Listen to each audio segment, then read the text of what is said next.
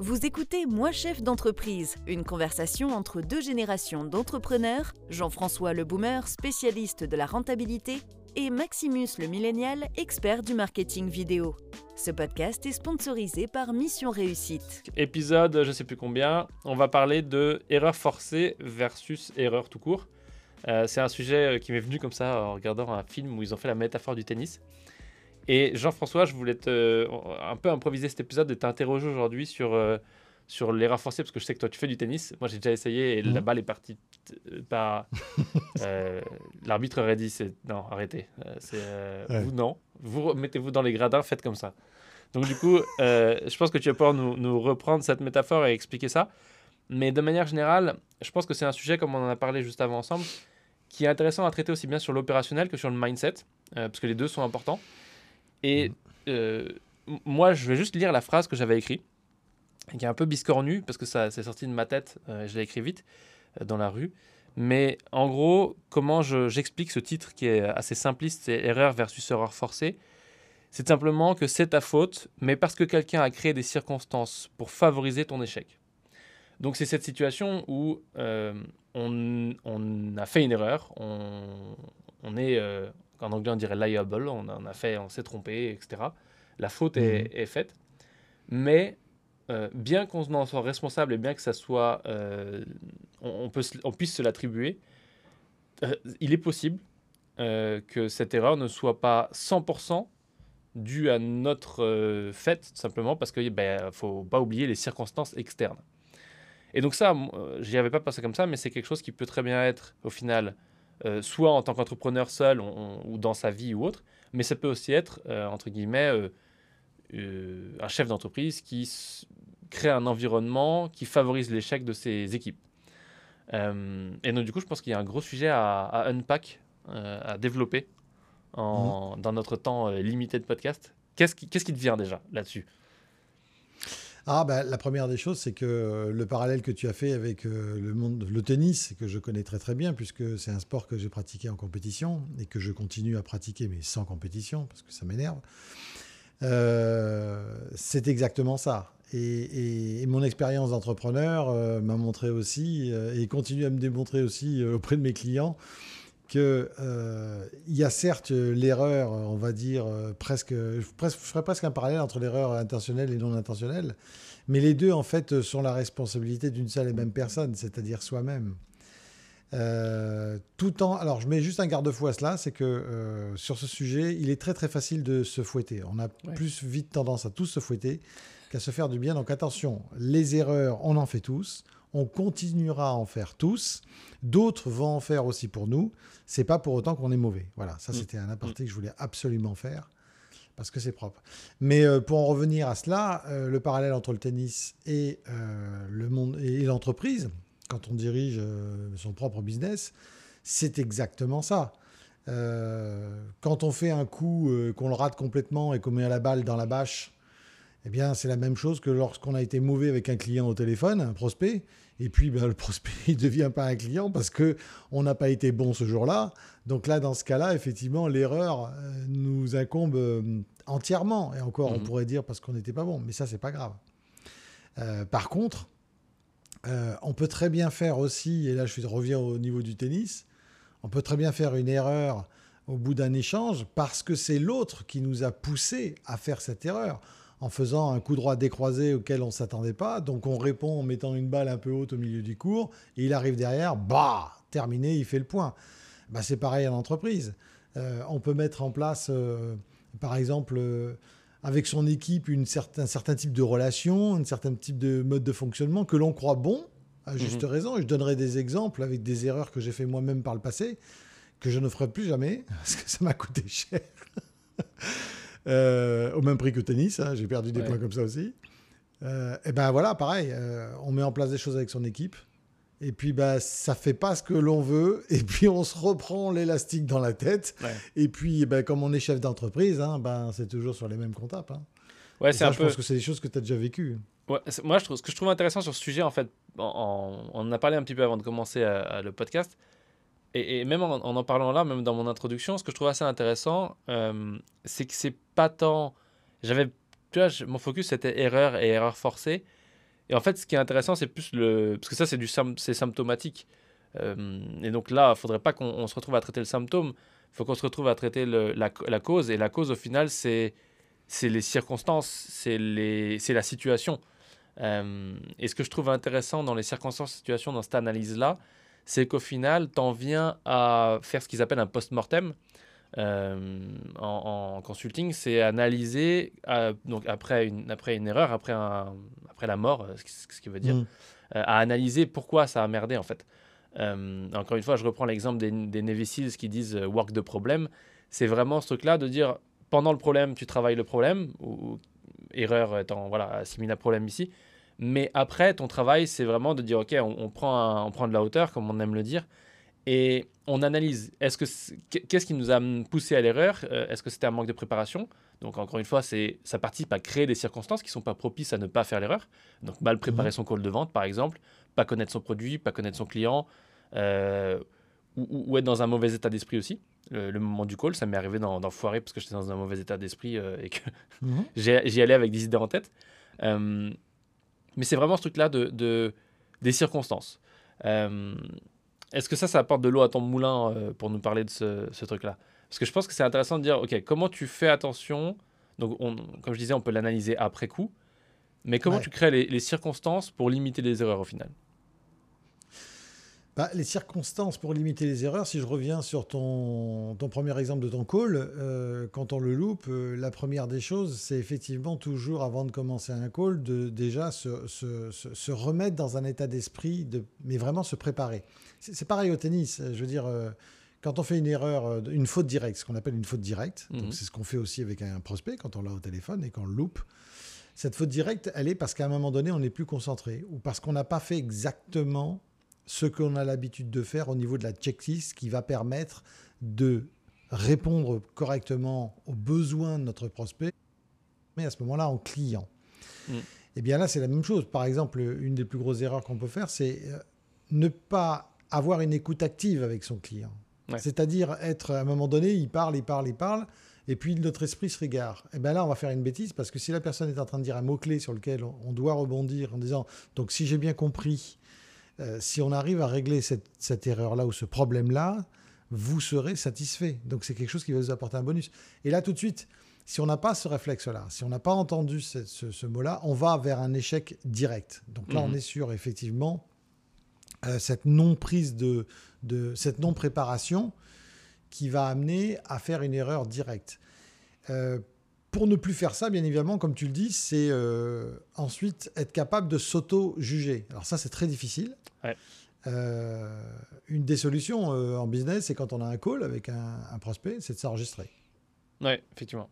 Donc, au final, ça participe à, plus ou moins ce que je disais là. C'est donc le, premier tip qu'on pourrait donner, la première astuce, c'est vraiment quand on a une erreur de un prendre du recul. Ça, on l'a déjà répété un milliard de fois en peu, d'épisodes, mais c'est prendre du recul parce que il faut dissocier l'humain qui a fait l'erreur euh, de, de, de, de l'environnement. C'est-à-dire, ce que je veux dire par là, c'est que quand on est seul dans son entreprise, même quand on est chef d'entreprise, qu'on a plusieurs employés, mm.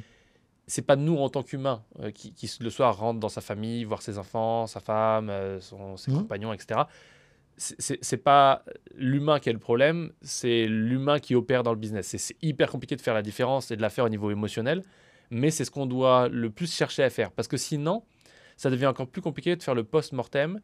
Et en général, tout ça, ça donne, quand on met trop d'humain au milieu de ces choses-là, ou quand on laisse l'humain prendre trop de place, ou l'émotion prendre trop de place, qui est la nature de nous, parce qu'on est comme ça, euh, mmh.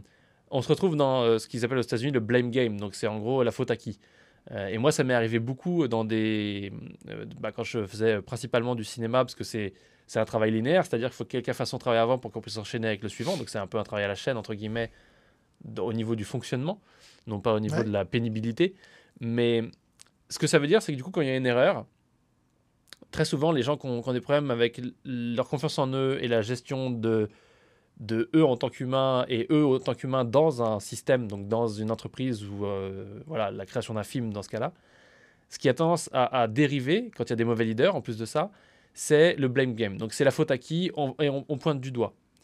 Et mmh. bien que ce soit une bonne chose de trouver c'est la faute à qui, euh, ça ne devrait pas être la priorité. La priorité, c'est régler le problème Et une fois que le moment de tension et, d'urgence de régler le problème il est passé, et que le travail a pu reprendre son cours normal, là, euh, il est temps de faire un post-mortem et d'analyser qu'est-ce qui s'est pas mal passé, qui euh, a fait l'erreur, euh, pourquoi il a été poussé à l'erreur ou pourquoi est-ce que l'erreur est directe ou justement est-ce qu'elle est circonstancielle, est-ce qu'elle a été amenée par les circonstances particulières de, au moment où il y a cette erreur. Et à ce hmm. moment-là, c'est ce qui permet, et je reviens sur ce que tu dis là, de mettre en place des garde-fous des checklists, des manuels d'opération qui évitent ces erreurs-là, qu'elles soient directes ou indirectes. Et donc, moi, un exemple que je, que je suis en train de mettre en place, j'ai un monteur qui fait beaucoup d'erreurs, euh, d'inattention, de stress, parce qu'il a, il a du mal à avoir confiance en lui certaines choses. Et il le sait très bien, euh, mais il fait des erreurs. Et donc, ce qu'on fait, c'est qu'on met en place des, des, étapes supplémentaires de validation.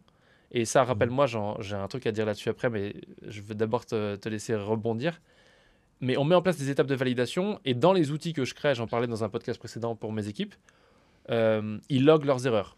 Donc c'est-à-dire que, enfin c'est un truc que je vais mettre en place, c'est-à-dire qu'admettons tu fais une erreur sur euh, un export par exemple, ou tu oublies euh, de faire un travail sur le son, on log cette erreur et la prochaine fois mhm. que cette personne-là va faire la tâche qui s'appelle export, elle va avoir la, la checklist des erreurs qu'elle a fait précédemment qui sont apparues pour être sûre qu'elle ne les fait pas.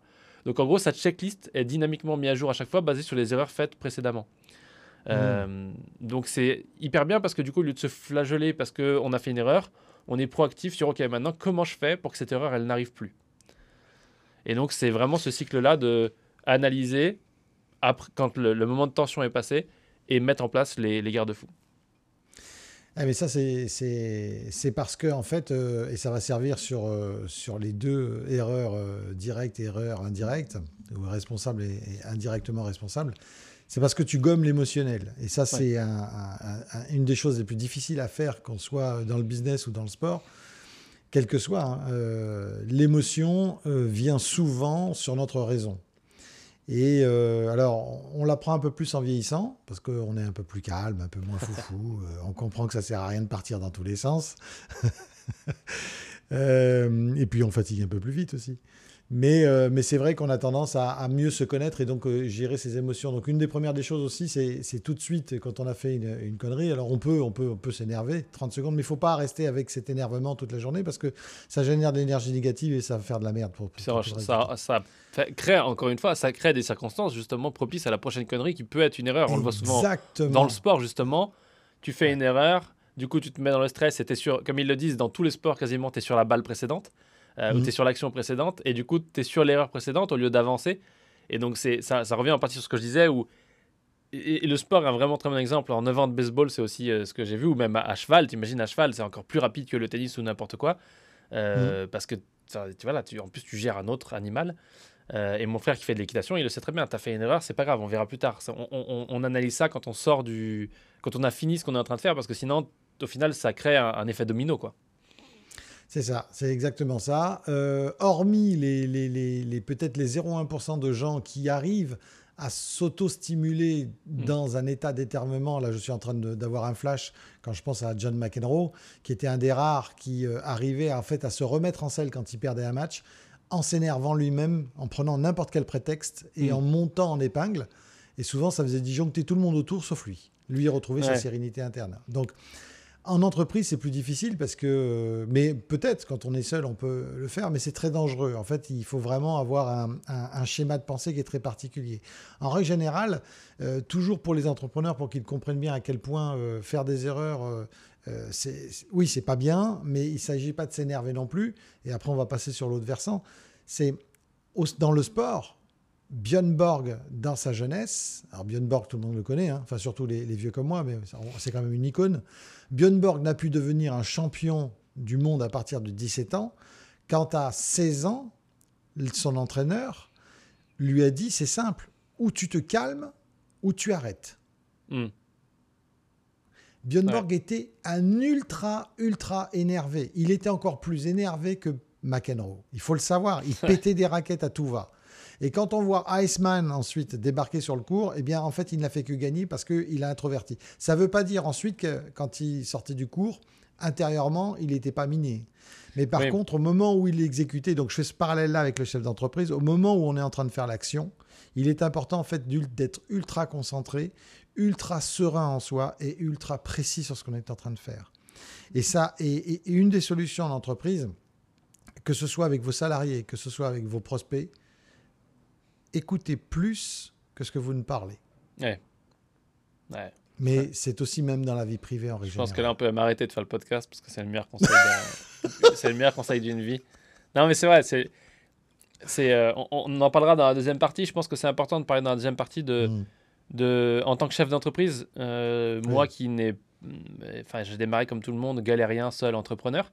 Euh, mm. J'ai trouvé des mentors, j'ai des gens qui m'ont aidé, que, dont tu fais partie et hum, des bonnes, des mauvaises personnes, des erreurs qui ont été 100% hum, ma faute, d'autres qui ont été par les circonstances qui ont été créées autour de moi euh, ou que j'ai autorisé à être créées. Mais euh, c'est vrai que maintenant, en ayant des, des, équipes grandissantes ou même des, des, gens qui travaillent avec moi ou pour moi, euh, mmh. c'est parfois compliqué de pas te dire tiens, ça fait cinq fois qu'il merde, il y a un moment donné où j'en ai marre et il faut que je trouve quelqu'un d'autre. Et en fait, c'est toujours difficile de prendre ce qu'ils disent, de faire ce qu'ils disent en, anglais, c'est prendre de, high road, donc euh, de, de demander plus de toi-même euh, avant de demander plus des autres, mais surtout de dire ok, je vais, je vais prendre de la distance et dire ok, comment je deviens, euh, je sais même pas comment traduire high road en, en, français, mais c'est comment c'est pas leur faute et comment c'est ma faute peut-être d'abord, en gros. et donc, du coup, hmm. je pense que c'est important, dans cette deuxième partie, on peut parler de, justement des chefs d'entreprise et un peu de leadership à ce niveau-là. Parce qu'il y a beaucoup, beaucoup, beaucoup d'endroits où euh, les erreurs des salariés sont créées par euh, des patrons qui ne créent pas des environnements propices. On est d'accord. si vous aimez ce podcast, n'hésitez pas à le noter, le commenter et le partager. Et si vous souhaitez être accompagné dans votre projet par Jean-François et Maximus, alors rendez-vous sur missionreussite.com. Dans cette deuxième partie, JF, on parle de euh, donc plus focus sur l'entreprise euh, les circonstances qu'un patron, entre guillemets, qu'un leader, qu'un chef d'entreprise euh, peut créer pour ses employés. Et donc, qui peuvent les pousser à l'échec et parfois peut-être euh, faire penser à, à cette leader que c'est un mauvais recrutement ou autre. Donc, comment tu, quel est ton avis déjà sur, sur cet ensemble de, choses? Alors, on peut donner des mots-clés. Qui. non, non, mais en plus, ça, résonne vraiment en moi parce que euh, il fut un temps où euh, j'ai eu à recruter, j'ai eu à manager et j'ai eu aussi à me séparer euh, de personnes. Donc déjà, il faut savoir que hum, la nature humaine n'est jamais aussi heureuse que lorsque, surtout quand on est chef d'entreprise, que lorsque on offre un travail. C'est-à-dire que lorsque on a décidé d'avoir besoin de, de, recruter quelqu'un et que l'on se dit, bon allez, je vais recruter, ça c'est la partie la plus sympathique parce que quelque part, on a une forme de glorification intérieure en se disant, ben voilà, grâce à moi, même si on ne se l'avoue pas ouvertement, hein, mais intérieur, mmh. ça se passe comme ça. on est quand même très fiers. Donc, mais tu as raison, c'est bien. C'est ce qu'il faut. des jobs, c'est quand même vachement cool. Ah bah, bah c'est oui. Enfin, quand t'as été, en... je, je, fais cet aparté, mais quand tu as été en galère comme je l'ai été, euh, et je suis clairement pas pauvre ou quoi que ce soit, euh, mais je viens pas d'une famille où voilà, rien n'a été forcément facile. Euh, hmm. Mais tu te dis, c'est quand même et que tu deviens, et que tu, tu, te mets dans une position soit d'avoir des, des, des, prestataires réguliers ou même d'embaucher des gens. Tu te dis, c'est quand même énorme. Je, je, je fournis un job à quelqu'un. Ouais, c'est un travail et tout le monde déteste le le, 9 to 5 avec les gars de l'internet qui te vendent que c'est mal. Mais au final, tu te dis putain, j'offre quand même la possibilité à quelqu'un de bah, faire un prêt pour acheter une maison. Enfin, c'est ouf quoi, d'un côté. Oui, tout à fait. Il y, a, cette relation sociale. Et puis en plus, tu te dis, bon, bah, c'est bien, euh, ma boîte grandit, euh, j'étoffe, euh, j'ai des gens qui viennent. et puis bah, j'espère qu'on passera un bon moment tous ensemble et que ça se passera mieux. Je vais plus être seul à partager à la fois les victoires et les défaites. Mhm. Ça aussi, ça joue hein, dans le recrutement. Quand on se met à recruter, c'est aussi une façon de, faire rentrer d'autres personnes dans son cercle. Et c'est là où ça va devenir chaud. plus on est fou, plus on rit, pas forcément si on est le patron. Exactement, et plus il y a de fous et moins il y a de riz. et donc, euh, donc la première des choses, c'est effectivement euh, de ne pas, de faire attention euh, à ce que l'on fait, à bien définir le poste. Et puis ensuite, la deuxième chose, c'est mais vraiment bien expliquer à la personne ce qu'on attend d'elle. Mhm. Ne jamais oublier non plus qu'on va être dans une relation proto-pro. On n'est pas dans une relation je suis euh, un pote, t'es un autre pote, mhm. on se recrute. Non.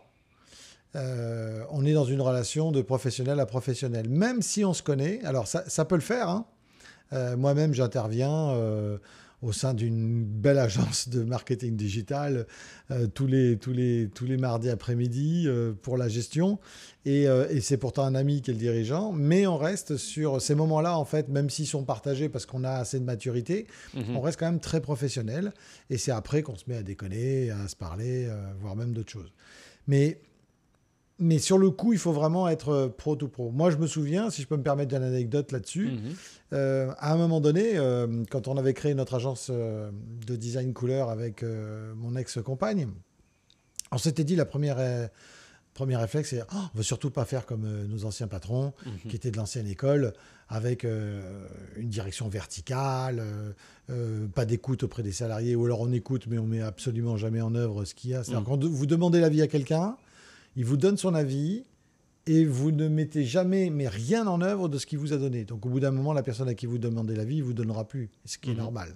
Donc ça, c'est déjà la première erreur aussi à ne pas faire. Oui, puis tu leur fais, tu, tu leur fais pas se sentir euh, valorisés dans, dans l'entreprise aussi. Ah ouais, pas du tout, ça c'est clair. Et donc on avait recruté quand on se disait, bon, on va avoir une bonne ambiance. Alors je vais passer sur les erreurs que l'on a fait, parce que, mais à trop vouloir mais avoir une bonne ambiance, un jour je me suis pris un retour de vilebrequin, euh, dans le style, hein, j'abrège, euh, mais euh, t'as pas été un ancien géo, toi, des fois? Mhm. Voilà. Alors là, j'ai compris que tout le monde avait été trop loin, donc j'ai fait machine arrière et j'ai décidé de remettre tout le monde au bon endroit, c'est-à-dire moi en tant que dirigeant et eux en tant que salariés, en respectant évidemment qui ils étaient, mais en leur demandant de me respecter aussi. Mm. Euh, surtout quand euh, cette façon de faire avait été euh, lors d'un déjeuner qui était payé par la boîte Ouais. et on le faisait souvent et on le faisait une fois par semaine. Ouais. En fait, c'était trop. Ouais, je pense que C'était c'est. trop. Je pense que le, pour finir cette parenthèse, la note qui est importante là-dessus, sur, on en parlera, on fera un truc sur le recrutement parce que je pense que c'est assez intéressant et tu as plus d'expérience que Ouais. moi là-dedans. Enfin, tu me diras, j'ai de l'expérience par, par proxy, mais je pense que ce qui est intéressant, c'est de dire que tu Et c'est ce que je disais la dernière fois, c'est que l'humain de manière générale, mais la France, ils adorent ça, c'est rejeter la structure n'est pas une bonne idée. Maintenant, euh, ce que je veux dire par là, c'est euh, un truc que j'avais beaucoup, un débat avec des scénaristes. Les scénaristes, hein, la structure américaine, la structure de scénario, l'écriture euh, comme si c'est mal, c'est mal, c'est mal, ça empêche la créativité. Non, c'est la structure qui permet la créativité. C'est Mhm. le fait que, ton, que les choses soient codifiées, soient, soient préétablies, soient aussi modifiables, qui te permettent d'avoir une base sur laquelle tu construis. Et par conséquent, euh, avoir une, euh, le- une, direction, une, une, organisation hiérarchique, avoir des codes dans l'entreprise qui peuvent être assouplis, qui peuvent être modifiés, qui peuvent être adaptés aux personnes qui sont dans ce système, c'est la solution pour pouvoir développer l'entreprise et les gens. Parce que sinon, tu es en train d'essayer de développer un truc qui, tu réinventes la roue euh, pour au final passer ton temps à réinventer la roue et pas être focus sur les gens qui sont dans le système. Et ce qui Mhm. nous amène au final une belle transition vers euh, mon... Je me fais ma transition tout seul maintenant. Euh, Magnifique. une belle transition sur, sur cette idée de, de- des systèmes et de euh, quand tu es dirigeant, donc on a vu euh, avec ton ce que tu disais, le- la relation qu'on peut avoir avec ses employés qui, pour les choses qu'on va dire juste là, sont obligatoires, c'est-à-dire d'avoir une relation où si c'est des amis, ça va faire la différence entre le travail et pas le travail. Et si c'est Mhm. des employés qui sont devenus des amis ou des collaborateurs qui sont devenus des amis, de, encore une fois, ça va faire la différence entre le travail et pas le travail. Euh, ça, c'est un truc avec lequel j'ai beaucoup de facilité, mais j'ai été dans des cas où effectivement en face, les gens n'avaient pas la capacité de faire la Mhm. différence. Euh, j'ai, Mon meilleur ami, euh, enfin l'un de mes meilleurs amis a été mon stagiaire. Aujourd'hui, il a une carrière qui marche très très bien, mais je sais que ça a été très dur pour lui parce que je suis d'une exigence colossale et, ça n'a Mhm. pas été facile. Cela dit, en termes de leadership, ça apprend beaucoup à tout le monde. Et ce que ça apprend surtout, c'est que euh, on peut très bien, sans s'en rendre compte, créer des circonstances. On revient un peu sur notre prémisse qui forcent les gens à l'erreur euh, ou qui favorisent l'erreur. Et derrière, ne pas s'en rendre compte et donc du coup leur attribuer à 100% cette erreur sans considérer que nous, on a un rôle à jouer en tant que leader, en tant que chef d'entreprise dans cette erreur. Euh, Mais, euh, Voilà. Je rebondis sur ce que tu dis, c'est exactement ça, c'est-à-dire euh, la, la- la- ne pas oublier de définir les objectifs attendus, ne pas avoir une relation trop friendly, parce que contrairement à ce qu'on pense, c'est très difficile de sortir après du cercle friendly pour revenir dans le cercle pro, ou alors il faut vraiment manager ça de manière très complexe et on va perdre énormément de temps et d'énergie. Donc euh, ça rejoint exactement ce que tu dis, c'est-à-dire qu'on est toujours sur ce, la faute intentionnelle ou la faute non intentionnelle, mais Ouais. qui au final reste quand même ce que moi je considère, et toi sûrement, la responsabilité du chef d'entreprise. Si Oui. on est trop friendly, il faut pas s'étonner. Euh, J'ai fait une erreur hein, en étant trop friendly avec mon équipe, euh, en voulant absolument Et partager c'était ta faute. euh, des déjeuners. Et c'était ma faute, absolument. Sur le coup, Même émotionnellement, si je c'est un employé euh, qui a abusé, qui a, qui a eu une remarque déplacée, c'était ta faute. C'est toi qui as créé ce climat-là, c'est toi le leader, c'est toi le chef d'entreprise, c'est toi la vision, Oui, c'est ta faute. Exactement. Et, et c'est et comme ça que, au début, je ne l'ai pas pris tout à fait comme ça, je l'ai pris sur le, le côté émotionnel parce que j'avais le sentiment qu'il y avait cassé. Puis ça, mais ce qui m'avait beaucoup gêné, c'est qu'un des autres salariés n'avait réagi en disant Ouais, Dion, tu pousses un peu, euh, Hmm. tes vaches, euh, ça se passe bien, on déjeune tous les midis. Personne n'avait rien dit. Et suis autour de cette personne. Donc euh, après, j'avais remis tout le monde de- d'aplomb. Mais c'est pas grave, c'était de ma faute. Et j'ai assumé. Et donc, du coup, après, on est rentré dans une relation euh, vraiment pro-pro. Et puis, point barre, on n'en déviait pas. Et c'était très bien comme ça, finalement. En fait, j'aurais jamais dû chercher à, créer cette espèce de famille parallèle. J'aime pas le mot famille parce que c'est c'est pas ça. Mais en tout cas, cet environnement, euh, soi-disant, ouais. Euh, oui, un peu comme on voit dans les startups, ouais, tout le monde est sympa, tout le monde s'aime et tout ça. Ouais, tiens, chez Google, tu as peut-être euh, des, des baby-foot et des toboggans pour Alors moi j'ai été en start-up. Alors, ouais, Mais si tu si tu fais pas ton Ne dérive pas. déchiré. ne dérive pas Jean-François. ne dérive pas, ne sois pas tenté par cette dérive. Là, on- ne dérivons pas sur la culture d'entreprise parce que je pense qu'on ferait un podcast là-dessus. Moi j'ai été à plein, j'ai eu la chance de naviguer à plein d'endroits et d'avoir plein de, de- de points de chute. Et euh, ouais, j'ai vu un peu tout en culture. J'ai vu la tyrannie, j'ai vu la, j'ai vu la tyrannie par des femmes, ce qui est assez extraordinaire aussi. euh, et il faut Mhm. savoir que j'ai été élevé par une femme et je crois que je suis l'homme le plus féministe qui existe. Euh, donc il n'y a, pas de, y a pas de misogynie là-dedans. Euh, mais j'ai pas été- besoin de disclaimer. Hein. Non, mais je- non, mais il y a autant d'hommes pourris que de femmes pourries. hein. Exactement. Non, mais il y a toujours un con qui passe par là, donc je préfère, euh, je préfère mettre la baffe mais c'est avant. pas grave. Euh, non, mais c'est. Tu sais, quand, quand c'est sur YouTube, tu t'entraînes après. Mais non, mais ce que je veux dire par là, c'est que la, la tyrannie par les femmes, c'est assez extraordinaire, ce, ce- ce besoin de compenser, et, et ça fait des dégâts dans la culture. J'ai vu ça dans les grosses agences de, de communication, c'est Ouais. absolument affreux. Euh, et donc, du coup, c'est les, hommes sont aussi, aussi cons euh, dans leur goujaterie qui, Mhm. qui font eff- exactement les mêmes effets. Euh, donc, du coup, il y a un épisode sur la culture qui va venir, la culture d'entreprise. Je pense que c'est intéressant. Euh, Très non bien. pas qu'on ait tous les deux créé des entreprises de 1 million de salariés avec la culture, mais euh, j'ai quelques insights intéressants. Mais si on dérive pas trop, Jean-François, t'as tendance à dériver, Jean-François. hein. Si on dérive pas trop et Oui, qu'on bien reste. sûr. Il y a- euh, moi, il n'y a la- que moi qui dérive, évidemment. non, moi je dérive jamais.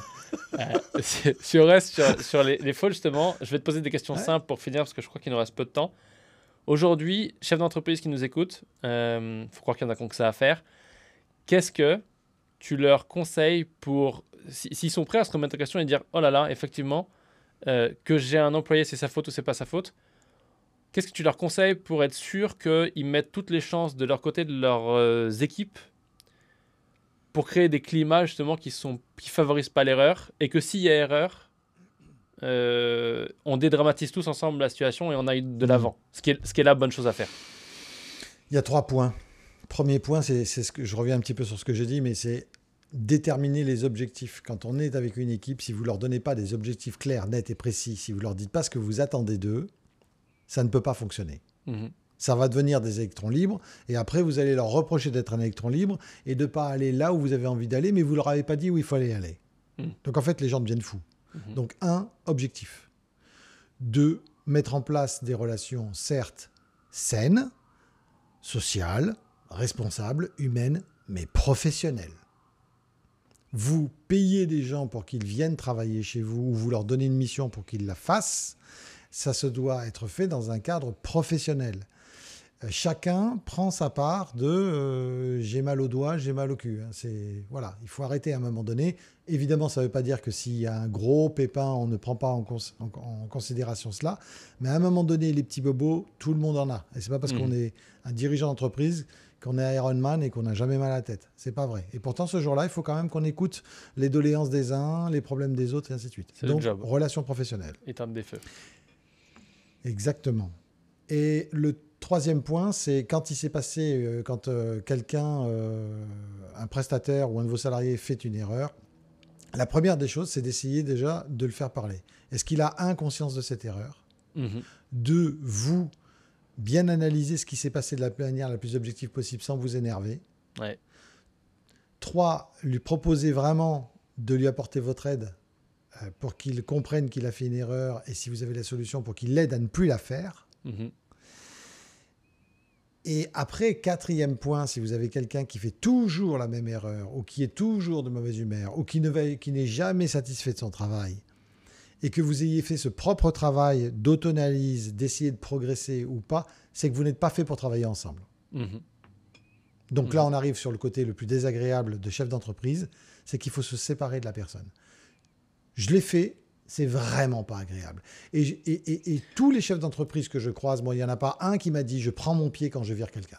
C'est pas Non, vrai. Ça, c'est de la, ça, c'est de la Après, tu, bêtise. moi, je, je voulais juste nuancer un truc parce que tu as packagé trois choses qui, pour moi, sont pas mon expérience, mais euh, tu as dit qu'il fait, qu'il fait toujours la même erreur, qui est toujours de mauvaise humeur, et tu as dit un autre truc, je sais plus ce que c'était. Mais pour moi, c'est assez dangereux de packager ces trois choses parce que quelqu'un qui fait toujours la même erreur, c'est pas forcément quelqu'un que tu dois virer. Euh, c'est au contraire, peut-être que toi, tu n'es pas en train de faire assez bien ton travail, ou peut-être que justement, le sujet de l'épisode du jour, créé- tu crées sans t'en rendre compte des circonstances qui le poussent à faire toujours la même erreur, ou lui-même crée des circonstances. Euh, donc, moi, c'est le moment où je ferais venir un coach euh, tu vois, de, de performance comme Sandrine, par exemple, pour fixer le mindset de cet employé, pour voir ce qu'il y a un problème. Bah, parce que, encore une fois, moi, je veux m'investir à fond sur les gens et- et ne les virer. En gros, je partirais du principe qu'on ne pense à virer quelqu'un que si vraiment il y a trop de travail à faire pour amener la relation ou l'employé là où on a besoin qu'il soit pour pouvoir être effectif dans l'entreprise. Ça reste quand même un Mm. business, euh, au-delà de l'aspect social. Mais euh, surtout qu'il y a plein de choses à, mettre en place potentiellement. Moi, je vois avec justement bah, l'exemple que je donnais avant. euh, quand, je, quand je vois trois fois la même erreur, je pète un câble. Je me dis, putain, mais comment on peut faire trois fois la même erreur alors que je l'ai déjà dit trois fois? C'est-à-dire, une fois, c'est une erreur, deux fois, c'est une erreur, trois fois, c'est un pattern. Ça veut dire, il y a une répétition, il y a une non-attention régulière, il y a un problème. En l'occurrence, je me suis rendu compte en en parlant avec la personne, après m'être énervé, mais pas sur la personne, on est énervé de mon Mhm. côté en se disant What the fuck? Je m'en suis rendu compte en parlant avec la personne que c'était un problème de confiance en soi. Et que je peux bien la virer, ça va, je vais détruire sa vie plus qu'autre chose si je la vire, entre guillemets, ou si je lui dis Ah bah non, on peut pas travailler ensemble. Et que comme beaucoup d'employeurs, je suis lâche en lui disant pas vraiment pourquoi. Donc j'investigue. Maintenant, je pars du principe, pour revenir sur ce que tu disais, qu'effectivement, on vire les gens si vraiment on a tout tenté et si on est face à quelqu'un qui est de mauvaise foi, c'est-à-dire qui fondamentalement ne veut pas bouger et a une mauvaise foi. Parce qu'on n'est pas là pour motiver les gens, pousser les gens, les forcer à changer, etc. On est là pour créer un système qui s'adapte aussi bien aux gens que le système, que eux s'adaptent au système. Mais on n'est pas là pour faire un truc où c'est viens, fais ce que tu veux et on verra si ça marche, quoi. Oui, je suis entièrement d'accord avec toi, mais mon deuxième point était le- chercher à l'aider, chercher à améliorer, chercher à le comprendre. Donc Mhm. il- on- là, je suis dans l'empathie. hein. Je ne suis pas dans, la, dans le rejet de l'autre. L'empathie, après, en fonction du poste et en fonction des enjeux, effectivement, il faut se faire accompagner par quelqu'un comme Sandrine, c'est très très bien. Euh, mais parfois aussi, au regard du type de personnalité qu'on a en face de soi, ce qu'on appelle des têtes de mule ou des, excusez-moi, je vais être vulgaire, mais des têtes de con, ça arrive. Oui, d'où mon, d'où mon facteur, tu vois, euh, mauvaise foi, parce que tu as, des gens qui sont fondamentalement de mauvaise foi et ça transpire. Euh, Mhm. Et ça, c'est vrai que c'est un très très bon critère euh, de, de tri au final, parce que tu dis, bon, bah, on ne pourra pas travailler ensemble. Ouais. Mais ça reste quand même la faute de, de- ça reste notre faute en tant que Ah bah dirigeant oui. parce qu'on a fait un mauvais recrutement. Tout et donc fait. on en revient au tout début, c'est que on a recruté quelqu'un qui n'est pas en adéquation avec nos valeurs, avec nos fait. objectifs, avec la manière dont on veut travailler. Mais mais souvent euh, ça, on oublie d'en parler parce qu'on est tellement content de recruter, tellement content, parce qu'on on pense qu'au truc positif. Un entrepreneur, lui, il pense qu'au truc positif, sinon il monte pas son entreprise. S'il se dit demain, je vais me casser la gueule, il monte pas de business. C'est. Non, t'as raison, je pense que c'est le bon moment pour. euh, euh, si tu veux, pour voilà, être. euh, encore une fois, comme je disais tout à l'heure, prendre de high road, être, être sûr qu'on fait bien tout correctement et qu'on Hmm. On respecte les gens avec qui on travaille, entre guillemets aussi ne pas être lâche. hein. Ça veut dire euh, essayer de développer les gens qu'on a recrutés au maximum pour être sûr que c'est vraiment un mauvais recrutement et que ça ne pourra pas marcher. Euh, et, et bien comprendre que c'est notre faute, donc faut pas se venger sur un employé parce que c'est c'est pas le bon recrutement. Euh, maintenant, Mhm. c'est très tentant des fois parce qu'il y a des gens qui, sont, qui poussent particulièrement le, boucher- le bouchon très très loin au Maurice.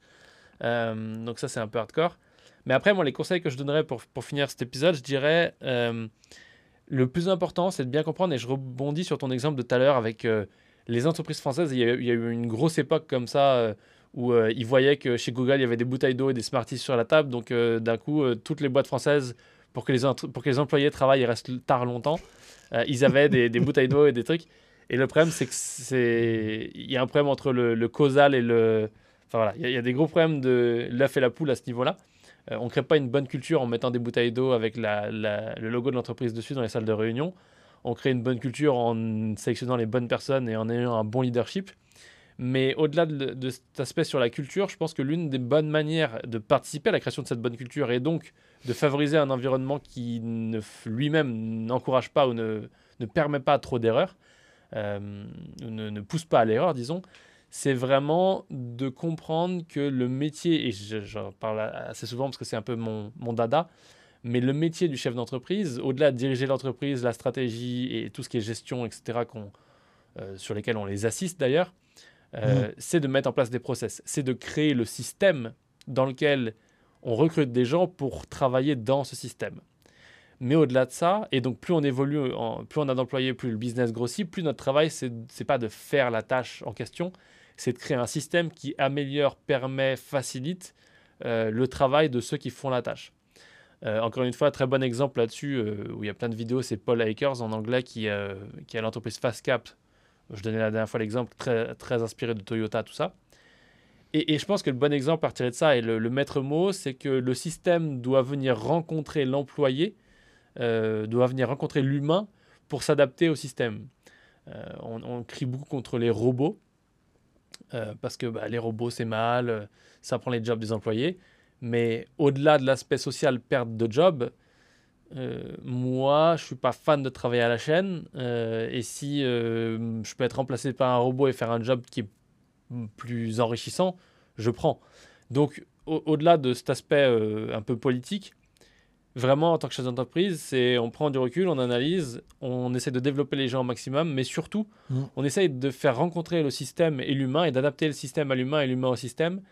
Euh, et vraiment de voir si les deux se rencontrent pas au milieu. Tu sais, dans la négociation, on dit souvent on coupe la poire en deux. Si on n'arrive pas à couper la poire en deux, c'est-à-dire à améliorer le système grâce au- à ce qu'on a analysé comme erreur de l'humain, aux suggestions de l'humain qu'utilise le système, ou alors qu'on n'arrive pas à améliorer l'humain en lui mettant plus de systèmes, etc., qu'on n'arrive pas à, couper la poire en deux, et qu'on est face à de la mauvaise foi, là, on est face à une personne qui, euh, de toute façon, ne rentrera pas dans le système et qui sera toujours, même dans un système qui n'est pas propice à l'erreur, qui sera toujours euh, au mauvais endroit, entre guillemets, donc qui favorisera au final le même résultat qu'on aurait si on avait des erreurs qui étaient euh, faisables dans le système. Voilà, j'avais perdu le mot. Mhm. Ça fait sens ou pas ce que j'ai dit? Parce que j'étais un peu, Ça euh, fait un oui, enchaîné. non, hein. mais ça fait sens. Non, il y avait des fois, j'étais en train de me dire pendant que tu parlais, et je t'écoutais et je me disais. Ah, tu euh, quand même. Ah bah oui, bah un minimum. Et non, je me disais, euh, je- ça va, ça risque de donner le sentiment, mais c'est pas grave, j'assume complètement parce que je, je- on pourrait euh, avoir ce débat pendant des heures, toi et moi. Ouais. Euh, du côté euh, good cop, c'est toi, et bad cop, c'est plutôt moi. Ah ouais? Oh non, moi que, je. euh, je, je te vois. Non, non, mais je sais que toi, tu peux avoir un moi côté je suis pas le bad cop. Moi je suis pas le good cop, Mais- c'est sûr. Ah, je suis pas tout à fait d'accord. Vu ce que tu viens de dire, Ouais. tu viens d'être beaucoup plus développer beaucoup plus d'empathie que je ne pourrais avoir, parce que parce que j'ai- connu des, des- des choses aussi où j'ai perdu beaucoup d'énergie. Donc ça, Mm. je voudrais faire ce mot de la fin sur les, les dirigeants, surtout sur les petites structures, parce que les grandes structures peuvent se permettre de faire des, re- des erreurs de recrutement. Elles ont l'argent. Euh, pourquoi? Parce que les grandes structures, c'est un gros paquebot euh, qui avance euh, et c'est pas un- une petite euh, coquille qui va l'arrêter, même s'il la rencontre sur sa coque. Mhm. En revanche, quand on est un, un- un chef d'entreprise de taille modeste, hein, si on va de 1 à, je sais pas, 15, 20 salariés, les erreurs de recrutement, ça peut coûter très très cher à, à l'entreprise. Et malheureusement, c'est souvent quelque chose sur lequel on ne passe pas énormément de temps. Donc là, il est bon quand même vraiment de se faire aider, alors pas forcément à recruter sur tout le processus, mais déjà pour définir ses objectifs initiaux. Pourquoi on veut recruter? Euh, Quel est l'objectif? Est-ce que c'est vraiment rentable? Est-ce qu'on a déjà fait un tableau prévisionnel par rapport à ça? Euh, Est-ce qu'on va pouvoir générer de la valeur ajoutée à côté? Et ainsi de suite Ce qui évitera effectivement euh, d'être dans la situation du joueur de tennis qui fait une erreur parce qu'il a mis la balle dans, dans- dans la bâche, et puis qui fait aussi une erreur parce qu'il a mis la balle au milieu du cours et il se fait tarter. Parce Ouais. qu'on est toujours responsable de ses actes. Et en fait, c'est ça que je veux dire pour les, quand on est vraiment dans une petite structure, attention, Le chef d'entreprise, il a plein de casquettes. Ouais. Et, et c'est pour ça que j'ai coté un petit peu. euh, je disais, bah, de toute façon, si ça va pas, il faut, faut dégager parce que on a. C'est bien de prendre le temps d'analyser, mais dans les petites structures, des fois, l'opérationnel fait que si, si ça merde pendant six mois, ça va dans le Alors, mur et on peut perdre la rentabilité de l'entreprise. C'est très bien. Tu me fais une super transition sur ce sur quoi je voulais finir, parce qu'après, on va dépasser notre temps. Mais tout ce que tu dis sur avant de recruter, c'est important. Et au final, on a pas mal dérivé sur. On a beaucoup parlé de recruter, parce qu'au final, c'est super lié. Euh, mais attention, moi, je pense qu'avant de recruter, le plus important, tous les prévisionnels, tout ce que tu as dit, mais je rajouterais juste une chose être sûr qu'on a des systèmes en place. Parce que, comme c'est très lié à notre sujet du jour, si les systèmes qui sont en place sont mauvais, ne s'adaptent pas à l'humain, sont, sont et, et- et on le sait très bien tous les deux avec tout ce qu'on voit, 99% des business n'ont aucun système correct en place. Euh, c'est n'importe quoi, c'est le shit show. Ils ont l'impression qu'ils maîtrisent, mais comme on dit, c'est un, un chaos organisé. Euh, le problème, c'est quand on est très très très rapide mentalement, c'est pas un souci un chaos, man- un chaos organisé. Quand on est seul, c'est pas un souci. Ça limite, mais c'est pas un souci. Par contre, quand on veut faire rentrer des gens dans notre entreprise, C'est là où au final, on, on- tu vois, nos deux sujets se rejoignent du jour. C'est Mhm. c'est là où un très bon recrutement, ou un recrutement moyen, ou un recrutement mauvais, peut devenir un recrutement de l'enfer parce qu'on n'a pas de système. Donc avant de vouloir recruter, euh, et de manière générale, quand on a déjà des gens et qu'on n'est pas sûr d'où viennent les erreurs et si elles sont forcées ou pas forcées, est-ce qu'elles sont euh, dues aux circonstances ou pas, c'est revalider ces systèmes, prendre du recul, analyser.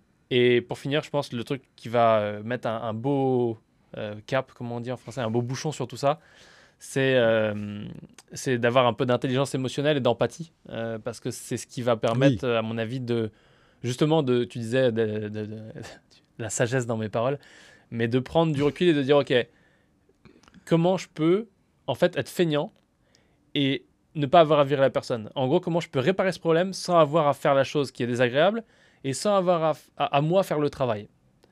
Euh, imaginez que vous êtes un chirurgien qui fait la chirurgie à distance avec un robot, ils font ça maintenant. Et comment vous Mhm. pouvez avoir à faire le truc sans avoir à le faire? Et ça, la réponse, c'est avoir des bons systèmes mis en place. En général, on les met en place une fois, ça coûte beaucoup de temps, beaucoup d'énergie une fois, et après, c'est de l'amélioration de ces systèmes. Et c'est ça qui permet de fluidifier beaucoup, beaucoup de choses euh, dans, dans tout ce dont on a parlé aujourd'hui. C'est très vrai, je suis d'accord avec toi. Je reconnais bien là euh, Processman. Chaque fois. Chaque fois, on va le faire. voilà.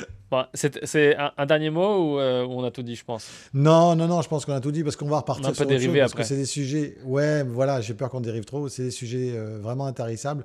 On a bien euh, rappelé euh, effectivement les impacts des uns et des autres, mais on en reparlera sur, sur les systèmes, sur le recrutement et surtout sur la gestion des relations sociales humaines au sein de l'entreprise. C'est intéressant. Prochain épisode, on parle de quoi déjà? On parle de. Je sais plus. C'est une bonne question. Mais on va le trouver, t'inquiète pas, dans les notes. Type de paiement. Ah si, on parle. Si, prochain épisode, on parle des types de paiement. Voilà. Et oui, Ça, ça va être cool. C'est la fin de ce podcast. Merci d'avoir écouté Moi chef d'entreprise. Si vous avez apprécié cet épisode, n'hésitez pas à le noter, le commenter et le partager.